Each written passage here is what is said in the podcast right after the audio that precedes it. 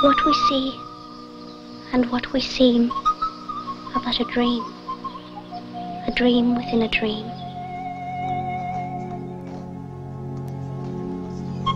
You must learn to love someone else apart from me, Sarah. I won't be here much longer. Scott, if your life had a face, I would punch it. Yeah. Wait, what? Let me ask you something. Why would a review make the point of saying someone's not a genius? You think I'm especially not a genius? Veronica, why are you pulling my dick?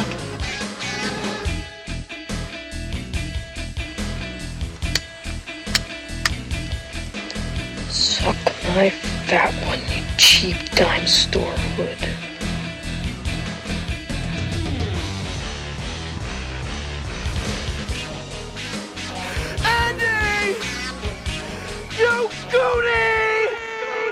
Hello, everyone, and welcome to another installment of the greatest moments in the history of forever. I'm Zach, And I'm Matt. and this is episode number 65 Picnic at Hanging Rock.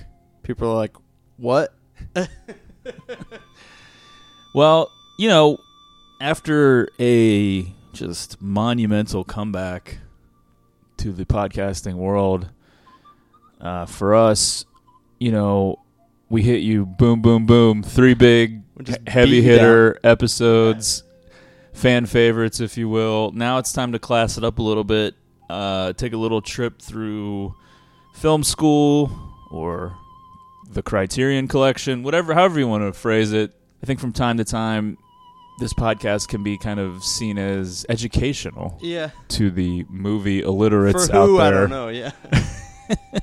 uh, the ass should- clowns. Right. We should be able to have some fun with this one, though, too. Well, I would hope that all of our episodes are fun. Well, you would hope that, but. Well, if we have fun anything. with this one, it would be a first for us. So, uh, follow the show on Twitter at Greatest Pod. Make sure you're you're subscribed to the show on iTunes or uh, Podbean, whatever. Um, continue to uh, spread the gospel, if you will, to your friends The gospel according to Creep. and uh, whatnot. Um, so the big announcement for Oh, there's a big announcement. Yeah. saying. everyone's there's been a lot of internet buzz about. I'll uh, tell you what, you really sell everything, like, well. Because people are always asking me, like, what's going on with the show? Like, what's coming up? What are all the surprises and stuff? And I'm like, I don't nothing. The surprise is usually just whatever the next episode Yeah. is in my head. Well, I'm thinking this is going to be great. But people really like buy into like, wow, we are in store for something great. and then it never happens. Yeah. It's the old bait and switch. It's picnic at Hanging Rock. The Well, mystery remains unsolved. in all fairness, I don't think I said get ready for something big at I- the end of the Twin Peaks thing that we just posted. no, but So- no one's heard that. Uh, yeah, well, no one's heard any of our episodes All really. They just download them to be nice. yeah, Um, so the big announcement, you know, from time to time since we've started the show, we've gotten some requests for specific episodes. Um, usually just rejected outright by me. right. Um, even though I think from time to time we would say, Yeah, "Let us know what, what do you want us to do," and then we would just say no to pretty much anything. yeah. Uh, basically, you know, we have 10 million Blu-rays at our disposal right now, plus Hulu, Whatever Netflix, HBO, Showtime. We have so many things right now. So, you know, it kind of feels weird if somebody suggests something that we don't have access to, and then we're like, well, we already have all this other stuff we're trying to get through. Yeah. But and any- if we don't own it, we'll probably buy it Eventually. at some point Yes. in this calendar year. My hope is to own every film ever released by the end of 2017. Uh, and then make a list ranking them. So the big announcement is for our super fans, like the top ass clowns, which is basically anybody listening to this. yeah, you know who you are. Yeah, I mean, believe me, we don't have more than like three or four listeners. You probably, but like those three or four listeners, we love you. Very dedicated. the people that talk to me after every episode or text me like little quotes from it. You qualify. Yes. So what we're gonna do is, oh, and this isn't gonna be like an immediate turnaround, so don't get too excited. But over the course of the next couple of months, few months, however many it takes, probably like once a month, we're going to do one listener request episode as like kind of with pain in his voice. no, but I'm trying to explain it. Like it's still going to count as an episode. We're going to call it episode number whatever, and it'll be normal. But it, it, it it's it's bonus in the sense that we're still going to stick to our regular uh, our regularly scheduled plan, which has been, you know, written down all the way through January 2023. Is there gonna we- be, like- we're all locked up into that? But we will add in your listener requests. Is there like full disclosure, like the ass clown of choice gets like mentioned by name? Like this week we're doing Armageddon Maybe. because at legit as balls. Uh, maybe. I, I, I think like those kind of details, you know, we'll They have can to be figure worked out, out. yeah. But um, I think at this AKA, point, we don't want to commit. now I'm I'm not gonna say. Okay, here's a couple of Okay, yeah. caveats to it. Lay One, us. Unless it's something really fucking great, I'm gonna say movies only Yeah, for these listener requests. Because I mean, the TV stuff. I, you're asking a lot. We're still gonna be doing TV from time to time, but it's gonna be really scaled And, back. Like if you want us to watch like a whole season of, the oh, show- forget it. Yeah, It's not happening. We barely have enough time to get it together Right. for what we're doing. Um, that's number one, and number two, we're gonna try to accommodate any movie, but if it's not something that is like easily accessible for us, we may have to veto it. Not that like I'm gonna I'm not gonna say we're, gonna veto things just if we don't like the movie or anything like that. But if it's just it, it needs to be relatively simple, affordable, whatever for us to to be able to watch it and then do the episode on it. So like if we don't have it here in our studios or it's not streaming somewhere, then it I mean it has to be something we can get either cheaply or that I would be willing to buy because I don't own it yet on Blu-ray or something. You know, Which like, there's a lot of candidates. well, yeah, that. but you know, I'm yeah, I'm just saying, like, don't think like necessarily like any movie ever is is on the table because that's not realistic. If- but uh, most of them are. most are, Yeah. most are, but there there could be some vetoes if need be. Yeah, Um, and maybe you'll get a second chance to pick something. well, yeah. We Because- might even be like, "Are you sure you want to pick that?" Well, no, we would probably just be like, no, pick something else.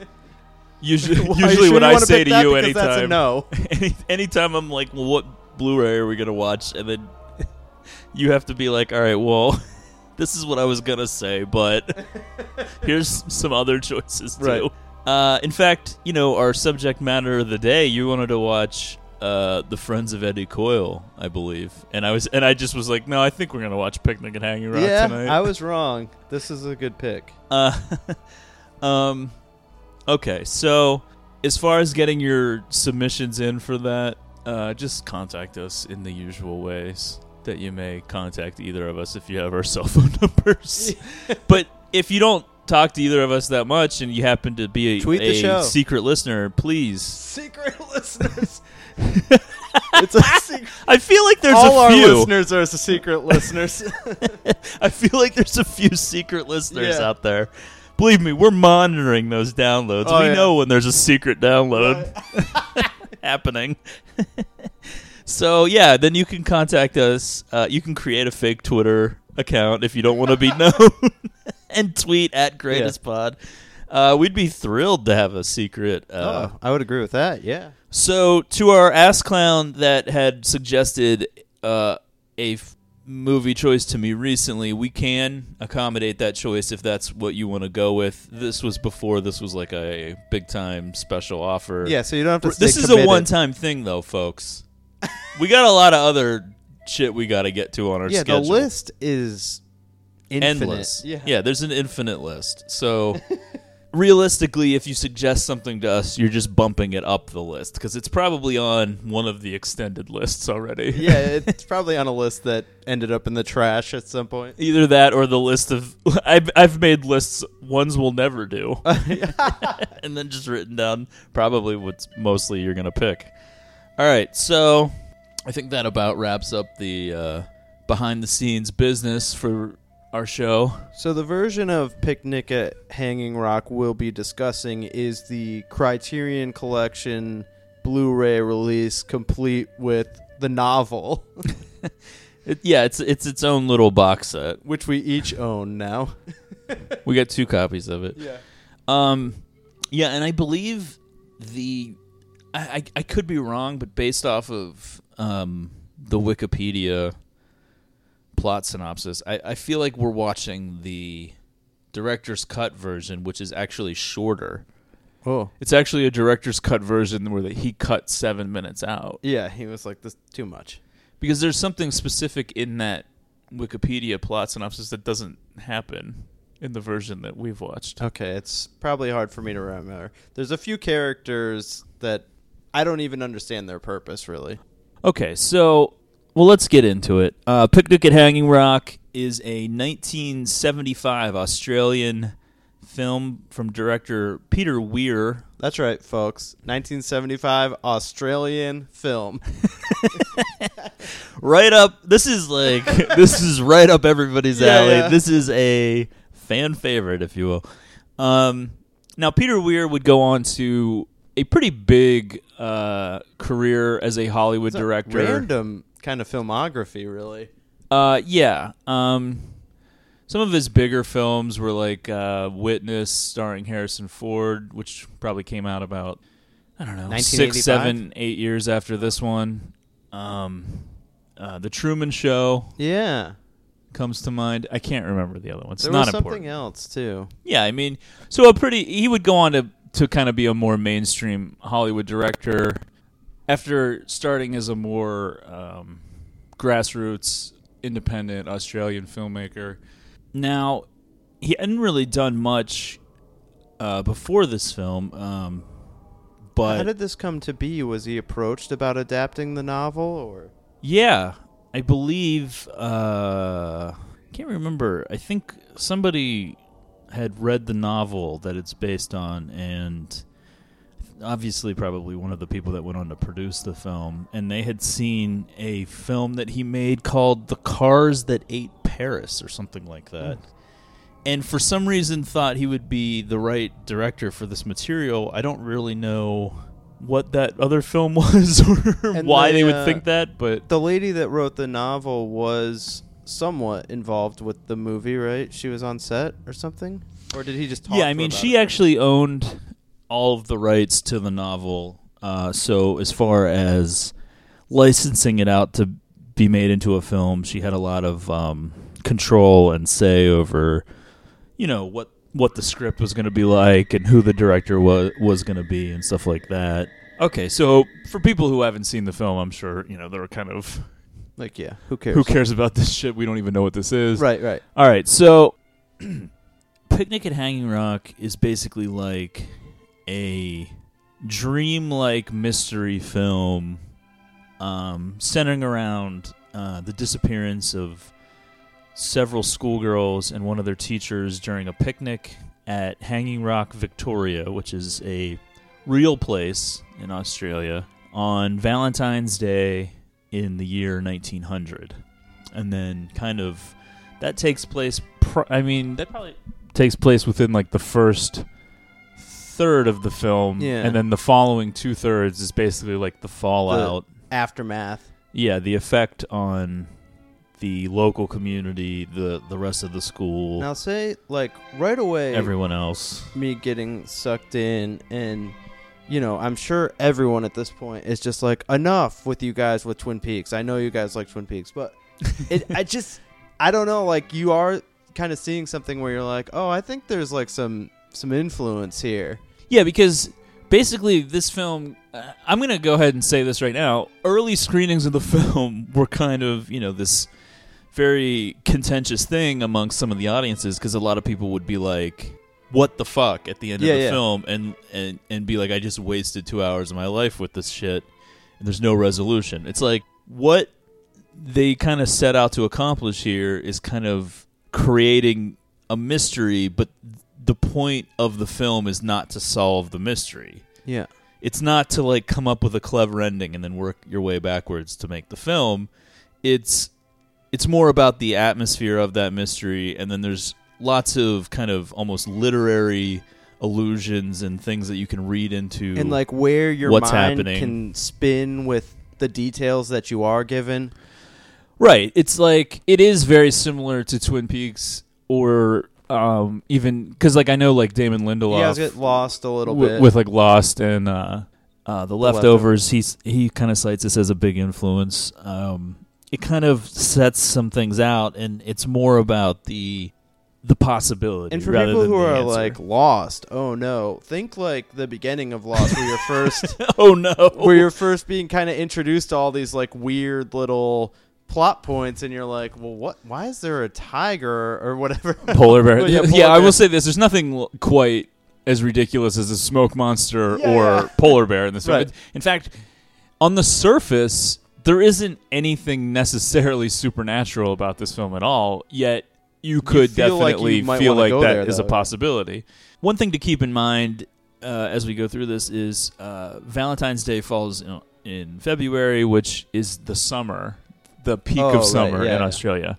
So basically, we're introduced to the the uh, some of these uh, girls at this private girls' school called Appleyard College in the town of Woodend, Which Victoria. that's the name of like one of the Yeah, that's headmistress lady. yeah, right? that's the lady that runs Yeah, yeah. it.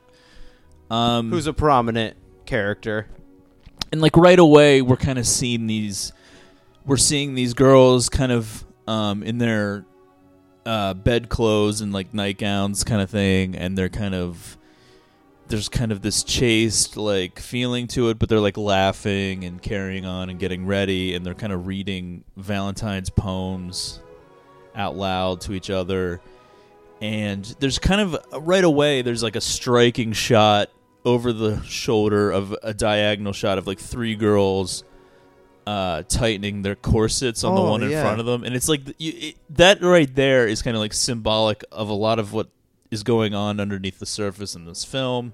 It's kind of this restrained, uh, repressed female sexuality that kind of like bubbles to the surface, and it's like the idea that they go on this school trip out in the middle of the outback to this fucking rock in what has to be like 90 plus degree weather wearing fucking Day. corsets Right. and long sleeve like petticoats and all this bullshit like Yeah. that was like it's you know if you allow yourself to get into the mindset of how absurd that is you can understand kind of what is going on in this film what is kind of central to the idea of these certain girls from their group kind of ascending to this different level and disappearing from their peer group um, it's you can definitely read a lot into what is actually being said through the story of these girls their sudden and mysterious disappearance that never gets resolved it's like right away Spoiler. we kind well i think yeah i Yeah. mean i think by saying that people were flipping out about the Yeah, end yeah. of this film so right away we're kind of introduced to uh, miranda who You would say she pops on screen. yeah, she uh, is played by an actress named Anne Louise Lambert. Um, she's kind of the center of this film. She's the sun. The center of everyone's lives. yeah, really. basically, she is the sun to which we all revolve around, including uh, specifically, Sarah. yeah, Sarah, one of the girls at the school who is got this schoolgirl crush on her friend Miranda. It's it's never overtly sexual. There's not really much overt sexuality in the film other than like a brief uh, Jackie Jump over a Weaver? Oh, oh, yeah.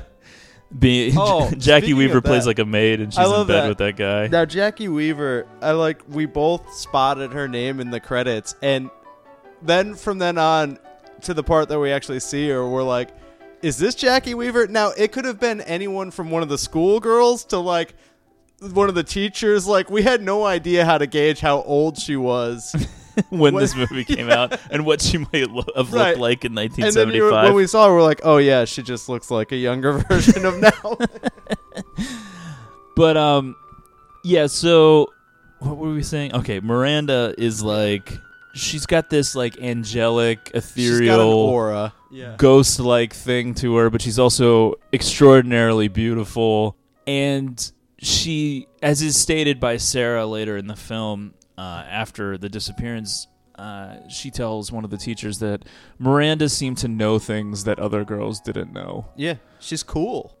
which and of course insightful. again is like another kind of clue that you could read into about what is happening here in this film um, i think a lot of people kind of interpret their disappearance as kind of like a sexual awakening as Yeah. as in they are leaving childhood and they're leaving their friends behind because they're breaking free from this kind of Well, repressed I'll say this: I, I read this in the Wikipedia that Sofia Coppola was very inspired by this movie for Virgin Suicides, and I remember thinking that during the movie. It does have that oh yeah feel like people who are loosely connected just ha- having such a reaction to this.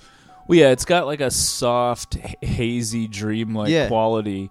But these girls, specifically Miranda, becomes like such a focal point. Not unlike the girls, you know, in the film Virgin Right. Suicides, to which you know th those that group of neighborhood boys is obsessed with.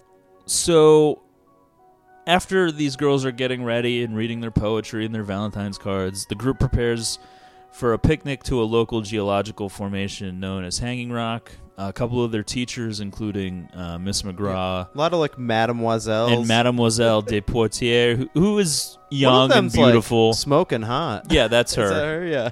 Um, uh, the stern headmistress, Miss Appleyard, uh, she kind of forbids Sarah from attending.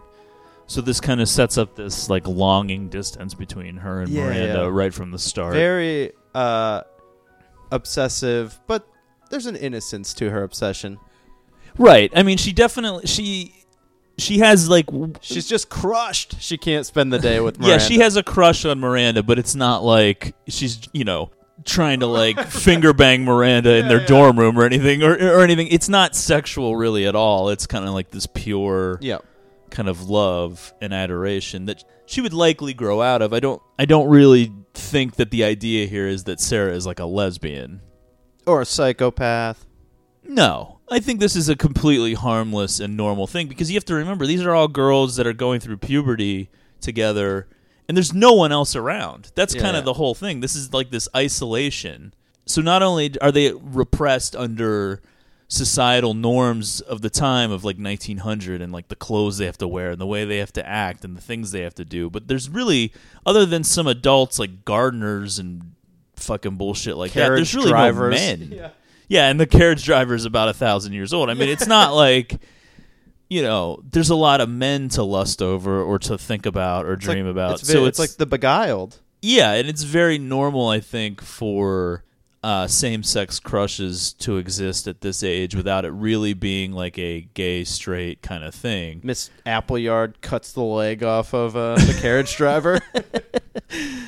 So So I have a question. When they get to Hanging Rock, there's that other group of people that are hanging out. You know what I mean? Yeah, that's like kind What's of their a deal? um. Uh, that's they're just kind some. of That's just some shown- people having lunch, uh, like the colonel and Yeah, his uh, his wife, and then they're with a valet, Albert, Right. and the colonel's uh, nephew, Michael, who are kind of just hanging around. Yep, yep. They're basically just out. They're just having a picnic at Hanging Rock. yeah, as th- well. I think they kind of live closer to the area though, because one of the things that is interesting is that Miss Appleyard and um, Miss McCraw, who's on the trip, and the driver of the buggy, the buggy operator, they all, as, if title. you will, they all kind of reference how dangerous this place is. Uh, they talk about the poisonous snakes Australia is insects. just Yeah. horrible. And this is Don't- out in the kind of unincorporated areas. I mean, this is just out in the wild, yeah. basically. And this is back in like 1900. I think Hanging Rock now is like kind of like a protected national forest type place. Right. But this is just like The girls were just devoured by some sort of mutant poisonous plant. Well, I think the idea is that like what are the what are they saying about society and about what, you know, theoretical dangers may await like the innocent young virgins that are all assembled out into this wilderness. Because I think there is like this recurring theme that I keep coming back to. It's like these girls are so inexperienced and repressed under the Oh. the, the expectations of the society they're in. Definitely adventure seeking here. I mean, they're kind of there's definitely a rebellion in this Well, yeah, and sequence where they run off. well, they, well, no, because I mean, Miranda does ask permission. That's true, They do yeah. get permission, but yeah, the idea is Miranda, as Sarah later points out, and as I already mentioned, she knew things that the others didn't. She there's this idea that she's kind of had her awakening already, and she's going She's to take. woke. Sarah's Miranda's woke, and she's going to bring some of these other girls with her. um, so basically, they're just kind of hanging around, and it, it- you, you do wonder, like, why did they come out here? Because it's basically they just sit around, they eat some cake, and then the you know the cake is shown getting like ants on it and shit, and then like they're basically just sitting there in the hot sun doing nothing. And they're just like, wow, this is some field trip. but the kind of the first kind of like semi supernatural thing occurs like when um the buggy operator and Miss McCraw both of their watches stop at twelve noon. Oh right, yeah. and it's kind of It's like just this. like one of those things that's just kind of like subtly weird. Like you're just like, what? yeah. So then at some point they ask permission of Mademoiselle de Poitiers to explore Hanging Rock and quote take measurements, which I'm not really sure what that means. Uh, and then so it's like Miranda, Marion, and Irma. you can't come up with a better hobby. and then a kind of homely looking young woman named Oh. Edith is allowed to come with them, although she complains the entire time that she's with them. Uh, yeah. And they kind of just start Well, yeah, that part was kind of confusing to me on first viewing. Like, the, wait, it's four girls that end up going, a re- yeah. right? But one of them is not really connected to the other three, right? Is that? What do you mean? I don't know. I was getting like a weird vibe from the one. She's not connected to them. I don't know. She seems like not part of their like the other three seem like more of a normal group. Well, yeah, I she mean stands apart a little bit. Yeah, well, I think it is she's kind of tagging along. I don't Yeah. I, I think the school is so small. They're all pretty like, tight. It's yeah, there's not really like There's a not whole clicks. Yeah, I mean, I'm sure there are a little bit, but it's like, there, how many girls even go on this trip? We're not getting the day to day here. We don't know. We're just getting a snapshot. Yeah, yeah. time. Um, so the girls kind of like venture out and start ascending this hanging rock thing, and it's kind of like it's, it is very similar to some of the, uh, the David Lynch films and projects because it's Yeah. like this foreboding music starts building, and you're not Oh, really yeah. sure what's happening, and there's this loud like. You know, we're watching it with a fucking sound bar, and there's Oh, like this reverberation going on, and you're like, "What is this?" And it seems like there's kind of this pulsating from the center of this giant rock that they're climbing, and all of a sudden, you know, the way that it's filmed, you kind of start to see faces within the rock, and the girls almost immediately kind of start to almost fall under the spell of like And as a viewer, you're like, what the fuck is going on? it's yeah, it's almost like they've kind of lost control over their faculties. Like they're no longer choosing to walk up this, this this part. rock. I kind of w- wish they left this more to mystery a little bit. this this part of it, I didn't think played particularly great.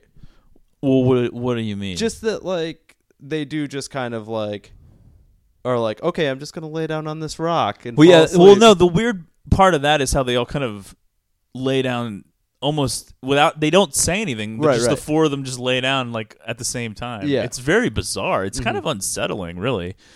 But before all this, they kind of passed that Michael and Albert. Oh, like, this is an important part. Yeah, and this this kind of this is like the only real time that Michael kind of gets this glimpse of Miranda, a girl who will go on to haunt his Yeah. dreams and waking life seemingly for an There's- indeterminate amount of time. a couple of parts in this movie that stood out to me were like kind of like the camera is being used in like a unique way where well it's really two parts that stand out to me, and one of them is this first part where the two dudes are kind of getting a glimpse of these girls running off into the woods, and they decide to kind of casually follow them and keep an eye on them. But like the camera, Well, I don't even know if they follow them at this point. Oh, they that's just kind of watch them yeah, pass. Just, but the one part where Miranda just very innocently jumps over a puddle,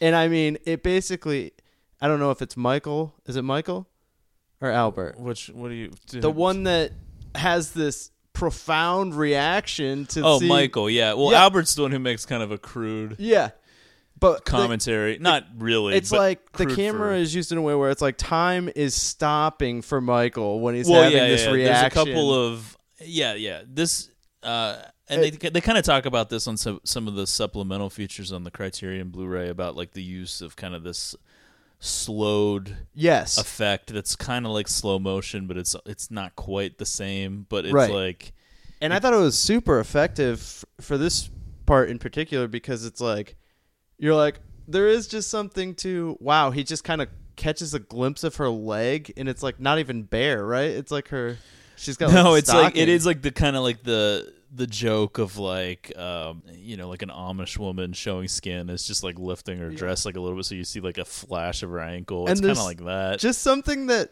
rings true about it though. Like the innocence but just being overcome by like holy shit. And then he's just like he is like stuck with her on his Yeah, after that. you know, because Albert's over there, like, you know, kind of commenting on all of them and how each one's like a beauty. Because like Irma is Albert is pretty as well. I mean, a lot. God damn it, this fucking school is Loaded no with joke. yeah, I mean, no, I'm- I mean, No, I'm gr- kidding, obviously. Nervous laughter. oh no.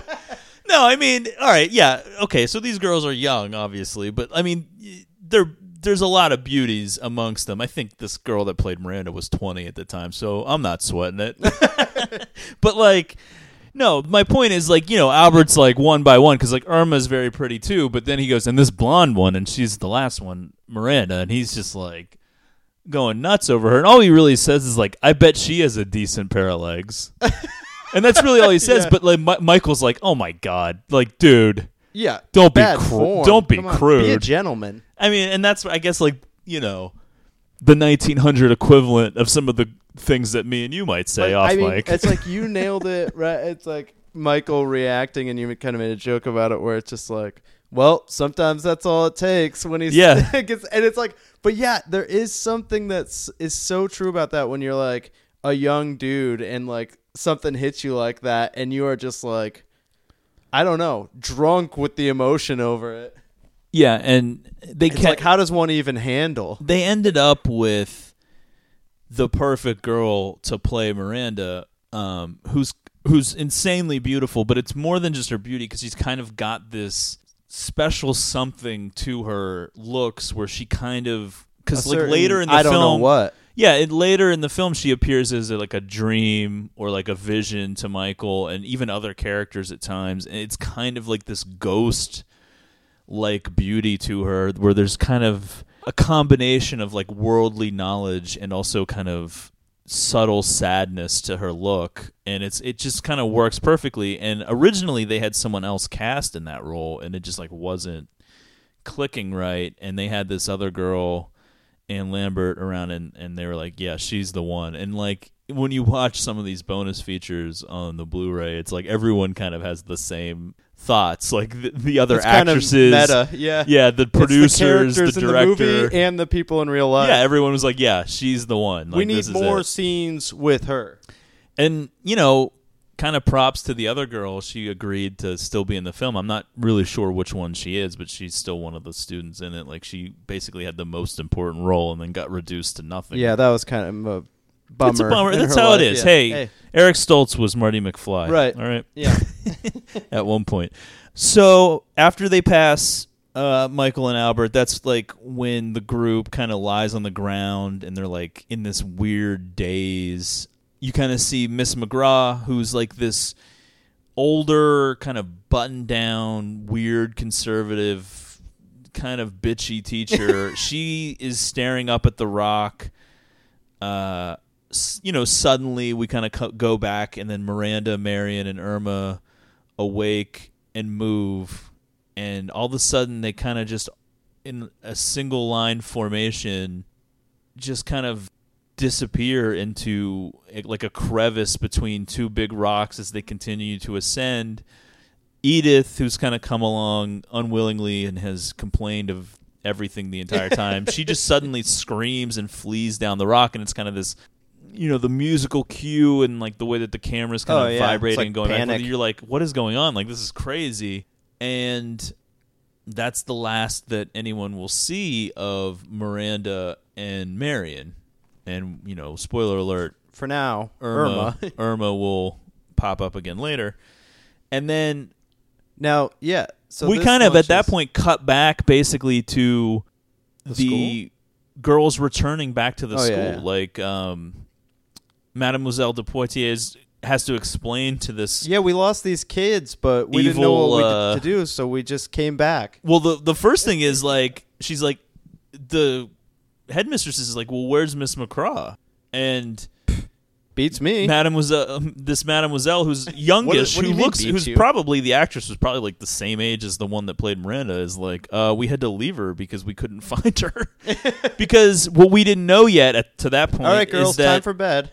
this insanely weird conservative mean teacher she disappears up the mountain too after like but not it's never done under the guise of like she went looking specifically for the girls it's just she She's wandered gone. off at one point and then we don't know where she went Now, is she the? What is the deal where they thought they saw someone in their underwear? Is that her? yeah Okay. well edith explains Right. later to a policeman and to mademoiselle de poitiers like I, I know that I'm saying that probably wrong. I'm just taking that as like the actor Sidney Poitier or something. yeah. I don't know where I'm getting that, but like she basically Edith is like when she was running back down the mountain in a panic. She says that she saw Miss McCraw basically in her bloomers or whatever they're calling Oh. them. Like it's unclear if she's wearing a top. Like, what's that?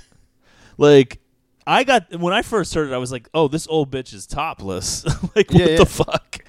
but I don't. I, I wasn't sure if that just meant she was missing her skirt and she still had like her those ridiculously long and crazy undergarments. Or like a slip? It's a lot more than that. Yeah.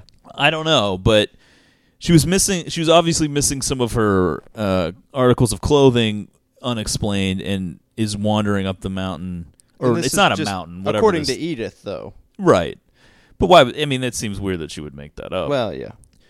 Um, and so all of these search parties, um, the townspeople, the school, it becomes like this kind of crazy thing that eventually like catches fire and goes national and even world news of the time. I mean, I, I, it seems insane how news would have traveled back in the year 1900, but whatever. And nobody can find a trace or a clue as to what happened to these girls. Like it's kind of just, you know, what the fuck. And of course, Sarah, who had been left behind, and all the- Sarah is just inconsolable. Yeah, If well- I had been there. the great one of the great shots of the film really is once the kind of the news is delivered to Miss Appleyard that oh yeah Miss McCraw disappeared and then there's this panic and all of the girls and the buggy driver and all these people they get out and they're all rushing back into this like school building. Sarah kind of who wasn't on the trip comes wandering down and is looking at the buggy that they were all just in and then Oh, looking back at the group and looking at the buggy and It's it's, like, like- dawning on her that Miranda's not with them. Right. And it's just like uh, in the first episode of Twin Peaks when Donna's looking around the classroom and like Oh the yeah. girl screams and runs by and Donna's looking around and no one's sitting at Laura's desk. The cops are talking. Ah, Yeah. it's upsetting. Um So your heart really goes out to Sarah. yeah, well, yeah, what you know, it goes out to ourselves too cuz we're we're also experiencing that loss. Um so the police find nothing and Michael is questioned and he he does reveal that he watched the schoolgirls but he can't really give them anything. He didn't because in in truth he did just kind of see them for a second. Yeah, yeah, that's true. They- we don't know beyond that. But he does become obsessed with finding Miranda and he kind of goes back up onto Hanging Rock to conduct his own like And search. Albert doesn't go with him, but he's aware that he's going, right? Well, no, they, he does go with him. Oh, but Oh, he then stops, but yeah. then he's like, "All right, we gotta go." And then- Enough. and Michael's like, "No, I'm gonna stay overnight." I'm gonna stay overnight. We've all been there where we're we're pushing way too hard for something, and, and, and our friend is usually just like, "What is going on here?" like they're not getting it. they're like, "You don't understand." no, I'm This is staying. everything. I'm staying. it's like in Wedding Crashers, you know, Yeah. like where they have to they have to follow them back to the Oh right. after wedding thing on the island or whatever. It's just like this. It's like, all right, we gotta wrap this up. He's like, no, I'm Come on, staying. This chase can't go on forever. So Michael stays and and he's leaving he's leaving like a trail of paper, I guess, f- to find his way back down. Although Paper. from like a distance and from our perspective as viewers, uh, Hanging Rock doesn't seem particularly huge. That's like the We only crazy see like one spot of it. f- th- that's kind of like the crazy like frustrating thing though. And you're Yeah, where could like these girls go? Yeah, and I think whenever we They did just our walked uh, through a little crevice over there. We should be able to find them. Well, yeah. I mean, when we did our Virgin Suicides episode, I think I talked about kind of the infuriating idea that like these girls who were going to be free soon anyway still choose to commit suicide because of the lives that they're trapped in. And that's kind of like the same infuriating feeling about this. It's like there's this should not be as difficult as it is. Like Right, where, if even if they Some fell party. even if they fell in a hole and broke their legs or died, like we should be able to see them. Like there isn't it isn't Yeah. an infinite space. It's pretty contained. And then something just that gone. happens that makes you more infuriated. Well, whatever happened to the girls seems to happen to Michael too, because Albert then follows those paper markers back up the next day, and he finds like basically a delirious Michael like, who can, up. can't even talk, and he Yeah. looks all messed up. Now, the other shot that I love is what this sequence builds to. Because it's like weird and it goes on and on, but it ends on like a true shock. Oh, when he is going and getting put into the buggy, and he hands him, Yeah. well, he hands him something, and it, and it's like Albert's clutching it in his his fist, and then he opens his hand to reveal like a piece, a piece of, of, lace, dress. Or yeah, like a piece of lace from a dress, and so you're like, what? Albert then is like, "What the fuck?" He runs up back up Hanging Rock, and this time he discovers Irma, who is Yeah, one of the girls is unconscious there. but alive. And this is now we're now days after the initial disappearance, maybe even up to like a week, and ultimately the, dis- the discovery of Irma doesn't answer any questions. In No, fact, that's only the thing that pisses you off. only more. creates more Right. questions. It's like How did they find her? Where's everyone else? where did she come from? Yeah.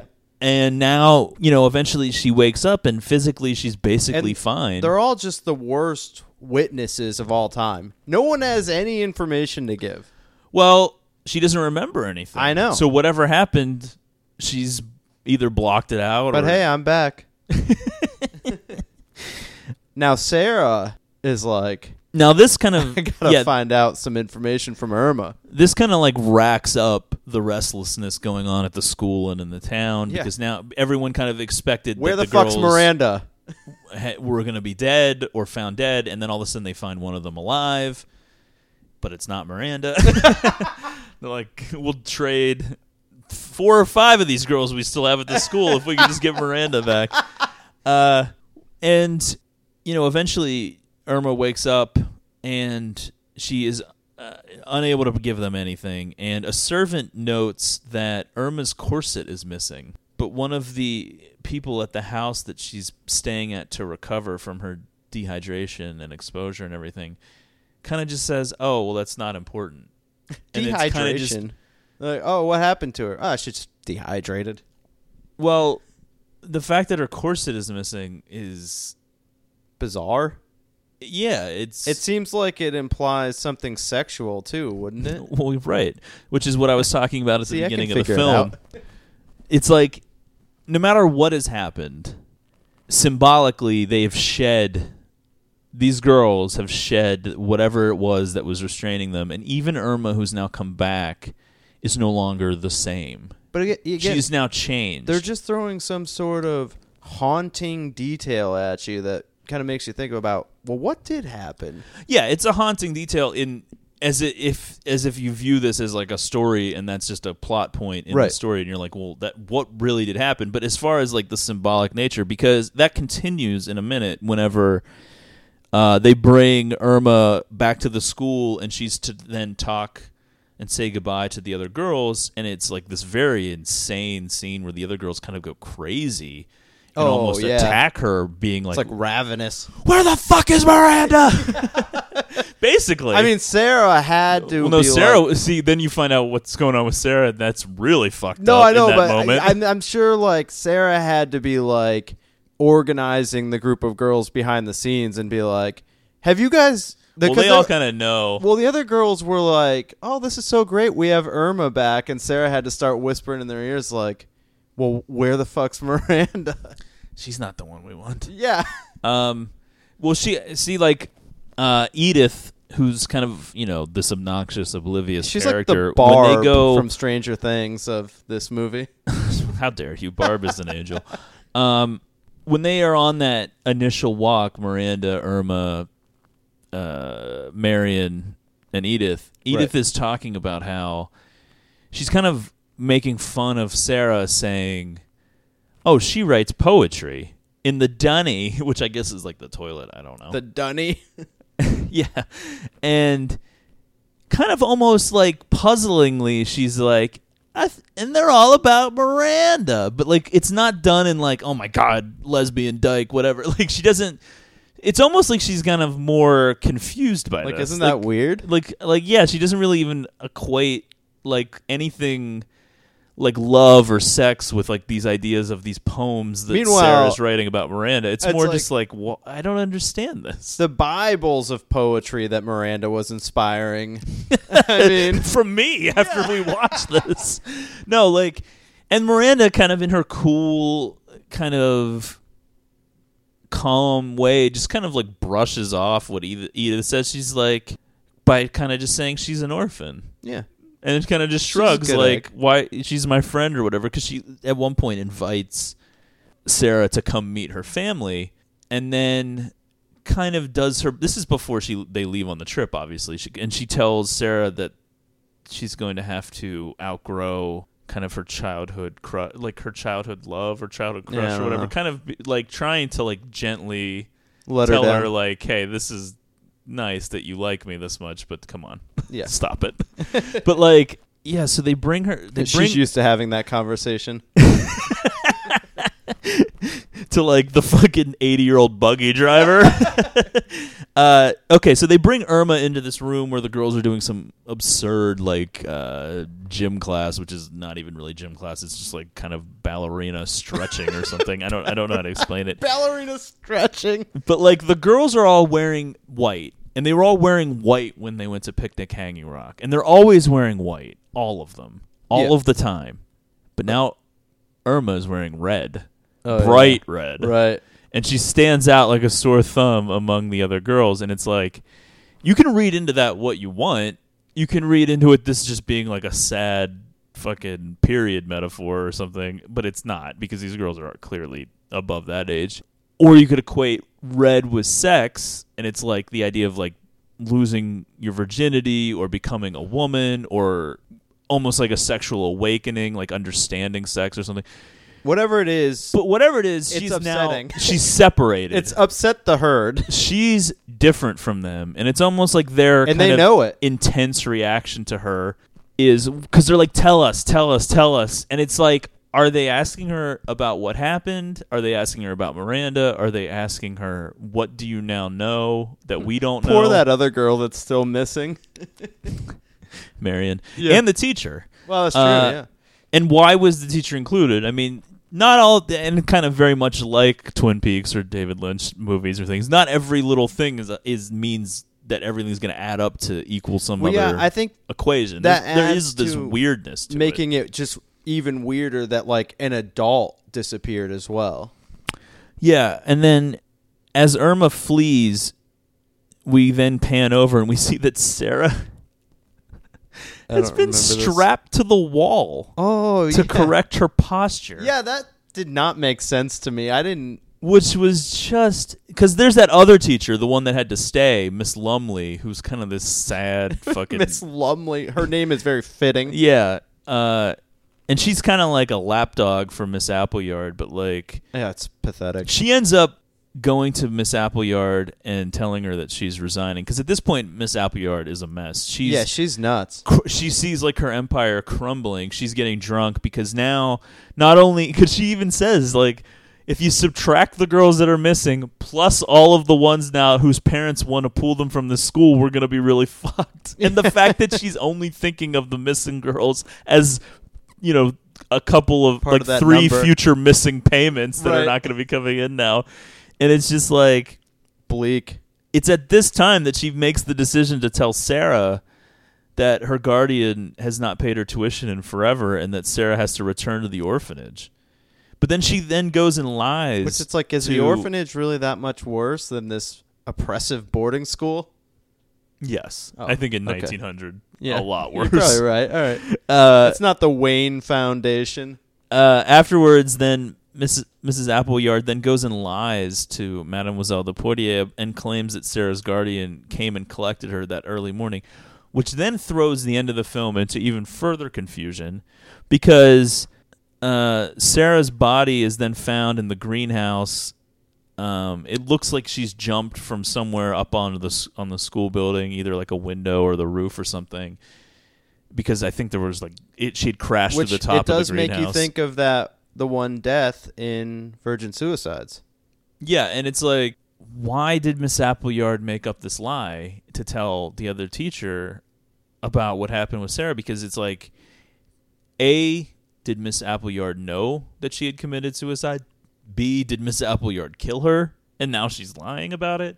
Like, there it's never really weird? explained why she just makes up this lie. Yeah. Was there some mystery, or, or did they make? Or was the lie to around the- cover up that she was kicking her out? I guess. Yeah, I don't know. But then everything really just goes to hell because the gardener, Mr. Whitehead, who was the one that was fucking Jacki Weaver, Oh yeah, yeah. he confronts Mrs. Appleyard, who's now just sitting in her office, completely stone faced, calm, s- stoic, wearing a full black mourning dress with like a black veil, and her possessions are all packed in around her. And we kind of cut over to Michael and Albert kind of having one final discussion about Oh, yeah. everything. And, and It's Albert the dreams. reveals that he had a dream in which his lost sister Sarah visited him, and now we're supposed to take from that that Sarah from the girls' school was the same Sarah because they were both orphans and everything, which is kind of this weird, I don't understand that. unnecessary uh, twist. There's also like a couple of scenes where like Michael is like dreaming about Miranda and like she turns into like a swan and all that stuff, and then there's a swan in his Turned room. into. And then the very end of the film, we kind of just get a flashback to the picnic scene, and we hear in a voiceover that Mrs. Appleyard committed suicide at the base of Hanging Rock. Had to return to the scene. the search for the missing schoolgirls and By Miss what McCraw, means did she kill herself? not explained.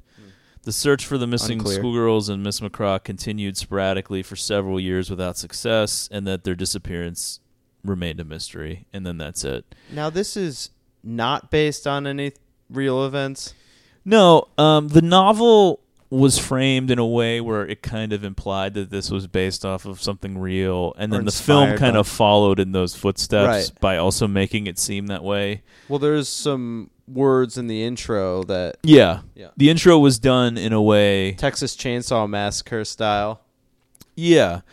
Well, I think and to this point, most films that had things like that were considered to be then real. Right. But if you actually read what they say, at no point does it say that this is real. It Yeah, just yeah, kind of yeah. gives this weird uh, introduction to the film, and so then it, it- they did that intentionally Yeah. to make it seem like it was real because they knew it wasn't. But now the uh, author of the book, um, Joan Lindsay, it does seem like this was probably based off of something in her life with kind of everything changed in a way so that it's kind of unrecognizable to whatever the real story may have been. It probably didn't happen in 1900. All of the names, all of the places, and the the general idea and this many people being too. involved. Yeah, it was probably just completely different, but it's it seems like it it sprung from some sort of inspiration uh, based off of people that she knew in her younger years. Because by the time this movie, film came out in 1975, she was um, considerably advanced in age. But I do feel she like was born in uh, 1896, so this is the yeah. she was pretty old. Although Right. she did she did go on to live until December of 1984, Oh, good for her. so she, She was did a good real fucking old. Yeah. By Uh, the end. I do feel like this is an example of just like the perfect amount of unknown.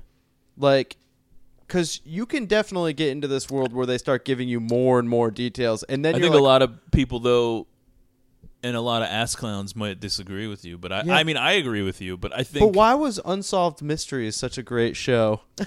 well, I think part of what is going on here is like okay, if you think of like m- making a film as like art. Yeah. So like what is the point of the art then? And each film kind of has its own idea or art behind it and like we kind of go grow very accustomed to like traditional storytelling as that's the point. Whereas like who says that has to be the point? Like the idea here was to create a mystery and kind of to immerse yourself in that mystery. The point was Right. not what happened to these girls, but kind of this feeling and this idea behind it. Well, it's like, why am I so compelled by the fucking Elisa Lam thing? Because it's just like, you have this end result and you have this weird fucking elevator video, and it's just this weird mystery of like, wow, that is fucking chilling. But, I mean, the reality that she was probably just like crazy or on drugs and ends up in this tank. Not so chilling, but when you just take those, Yeah, when you allow things- your imagination to run away, because it's like, well, were these girls abducted by aliens? Did these girls fall in a hole where they just weren't found? Was there some strange dude lingering in the woods? yeah, was it? Were they um, raped and murdered? Were at this time, you know, the uh, presence of abori- ab- Aborigines, Aboriginal people in Australia in film was a very new thing. There are none in this film, but this was kind of inspired by a uh, Nicolas Roeg film. I think it's called Walkabout, which I think is also Oh, a isn't that a Criterion. Criterion? Yeah. Yeah.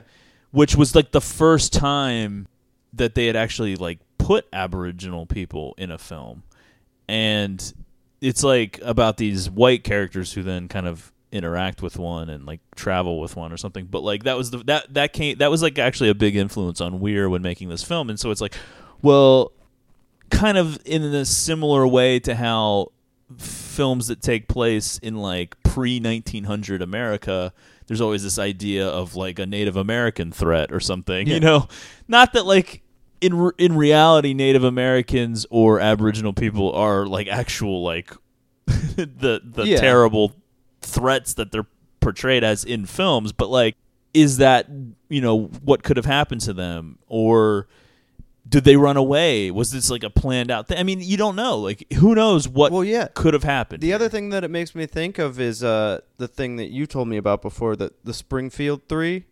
Is that right? well, yeah, but that's much more sinister and dark than yeah, this. but I think. no, but I'm just saying, whatever actually happened, if I found out what happened there, I would be like, oh, that makes sense.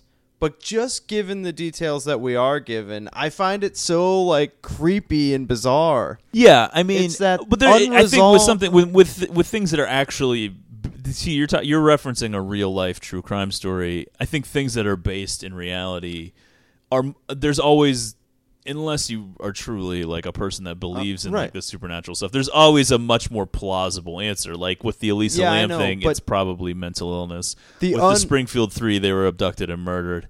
With this, none of those things seem all that plausible. You're just like, there is no plausible thing. Well, yeah, I agree, but there's just something to a series of weird and bizarre details and just the unknown around it that's unsettling. Yeah, and the genius thing here is like we said is that they present it in a way where you question and you think like, well, is this real? Did this really happen? And when you put that spin on it, then it kind of you kind of go, wait, what happened to these girls? Like you because it adds that whole thing of like, well, wait a minute, if this really happened, then what the fuck? Like, where are Yeah, they? yeah. And it, so it, it's kind of like this interesting way of presenting it. Um, now this film went on to become like kind of a significant classic film. It's it's uh, usually on like all kinds of uh, lists and and whatnot. So I mean, we've as we do as we tend to do on this show, we kind of go through it and and discuss it. So it's possible that if you haven't seen it, you feel like it's spoiled or ruined or whatever. I think you know this is kind of like a, an experience that as like a, a viewer you need to have on your own. I mean, you can't really have Oh, this yeah. explained or ruined or spoiled for you. It's kind of like uh it's kind of like if you never saw the Mona Lisa and then someone was like explaining it to you. It's like, well, it's just a picture of a woman. I mean, honestly, you know what I mean? Like this is like it's a piece of art, and it's like you like it, love it, hate it, whatever, indifferent to it. You need to like it kind of experience it for yourself, Oh, and I kind of hope that people might be inclined to go And check this out. This, like, especially going through and watching some of the criterions and stuff, some older movies are rough for me to get into. and, like, this one might start off, you're like, all right, this looks kind of like old. But there is something that, I don't know, it draws you in. And it's very, like, uniquely shot at times. The There's music is on. Right. particularly bizarre and Yeah, yeah. haunting. It doesn't really make sense. It, the music is it, it doesn't make any sense for It- that to be Australian music because it's not, and yet it fits perfectly And and, it just, just- works like magic. It feels like it. It feels like it's different right now. It feels like it had to be so different in 1975. Oh yeah. Well, uh, I, I think in a weird way, and we've talked about this before. Like in the '60s and '70s, it seems like there was a lot more uh, artistic experimental kind of films. filmmaking. Yeah, different envelope pushing films. Like, say what you will about like Polanski being a total creep, but I mean, Well, he was yeah. making kind of these, you know, thought provoking, deeply kind of almost feminist kind of films about character studies w- of women characters and kind of like Feminists not really happy to hear his name on their side. no, obviously not. But that Yeah, I yeah. think that's the that's the thing. Right, That's right. always the the contradiction with someone like him, or like um a lot of the French and Italian filmmakers, and then like here's this random fucking movie coming out of Australia of all places, which was really trying to get off the ground, like uh, you know a film community, and like this thing, you know, blew people's doors off because like Kubrick loved this film. Um, like we already mentioned, it went on to be a huge influence on people like Lindelof and uh, Sofia Coppola. Would not be surprised to hear that David, David Lynch really Lynch. liked it. And in addition to all those people, American actress Chloe Sevigny has cited, cited the film as an influence on her personal style. The biggest mystery is what does that mean? Her personal style beyond just the way she dresses. sentence. I love that sentence. Yeah, yeah. All right. Um, Folks, we're out of time. thank you for listening. Uh, I really would hope that everyone will check this film out. Do we have anything else? I mean, it's kind of a That was a big announcement you made at the beginning. Yeah. I meant anything else about Picnic at Hanging Oh. Rock. Uh no, I think we got it. Yeah. Um, I do like how you were like these. A lot of these old films are rough for me. Some of them that we started, it's like it's like really old, and I'm like, oh, this is gonna. I be used to tough. be like that, and then I, you know, grew up and Yeah. opened my mind a Well, little you know. bit more. I watched part of Caligula. That it should not be rough. That Yeah. should be fun and That's exciting. rough for other reasons. you didn't like that weird eel like snake thing that Yeah. the woman was holding and No. pretending was like a penis. All right. anyway, uh, check out our future episode on Caligula. anyway, um, where you just start like yelling to people to like watch movies. Watch Caligula. Watch. go see. Watch Twin Peaks. We'll see you next week. uh, our uh, for those of you who are subscribed to the show, you'll know that we've brought back our "Give Us a Second series. Uh, we did our first part on Twin Peaks: uh, The Return, so look out for some more of those. and of course, you know the regular episodes as well. And like as we, the big announcement at the beginning of the show, we'll be you know doing some listener request bonus episodes. And then of course, for longtime fans of our show, they're they're already excited about this October coming up. Oh up. yeah. Another. What did we call it? The greatest October in the history of forever Not will the be returning. bunch. yeah. Well, come on, branding. Yeah, We're branding. So thanks for brand. listening. Follow the show on Twitter. Anything else, Matt? No, we're good. Before we head on out into this long good night. All right, we'll see you next time. Bye.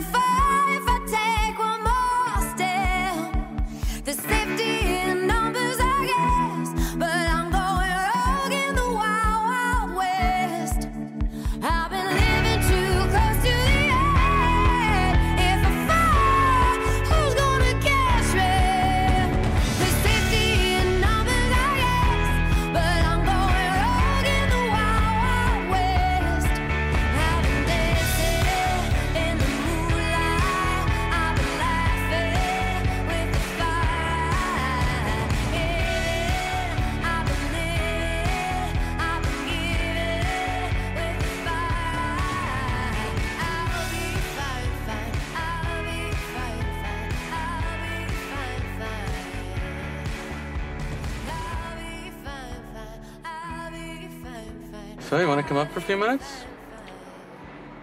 I'm sorry, Jerry. I just don't think this is gonna work. Really? I thought. I know. I'm sorry. Gee, I just didn't expect it from the way you've been acting. Hey, Are you sure you want to talk about this? Because I sure don't. Of course, I want to talk about it. Okay. I guess things changed for me on Tuesday night. Tuesday night? What happened Tuesday night? I saw your act. My act? What, what does that have to do with anything? Well, to be honest, it just didn't make it for me. It's just so much fluff. I can't believe this. So, so what are you saying? You didn't like my act? So that's it? I can't be with someone if I don't respect what they do. You're a cashier.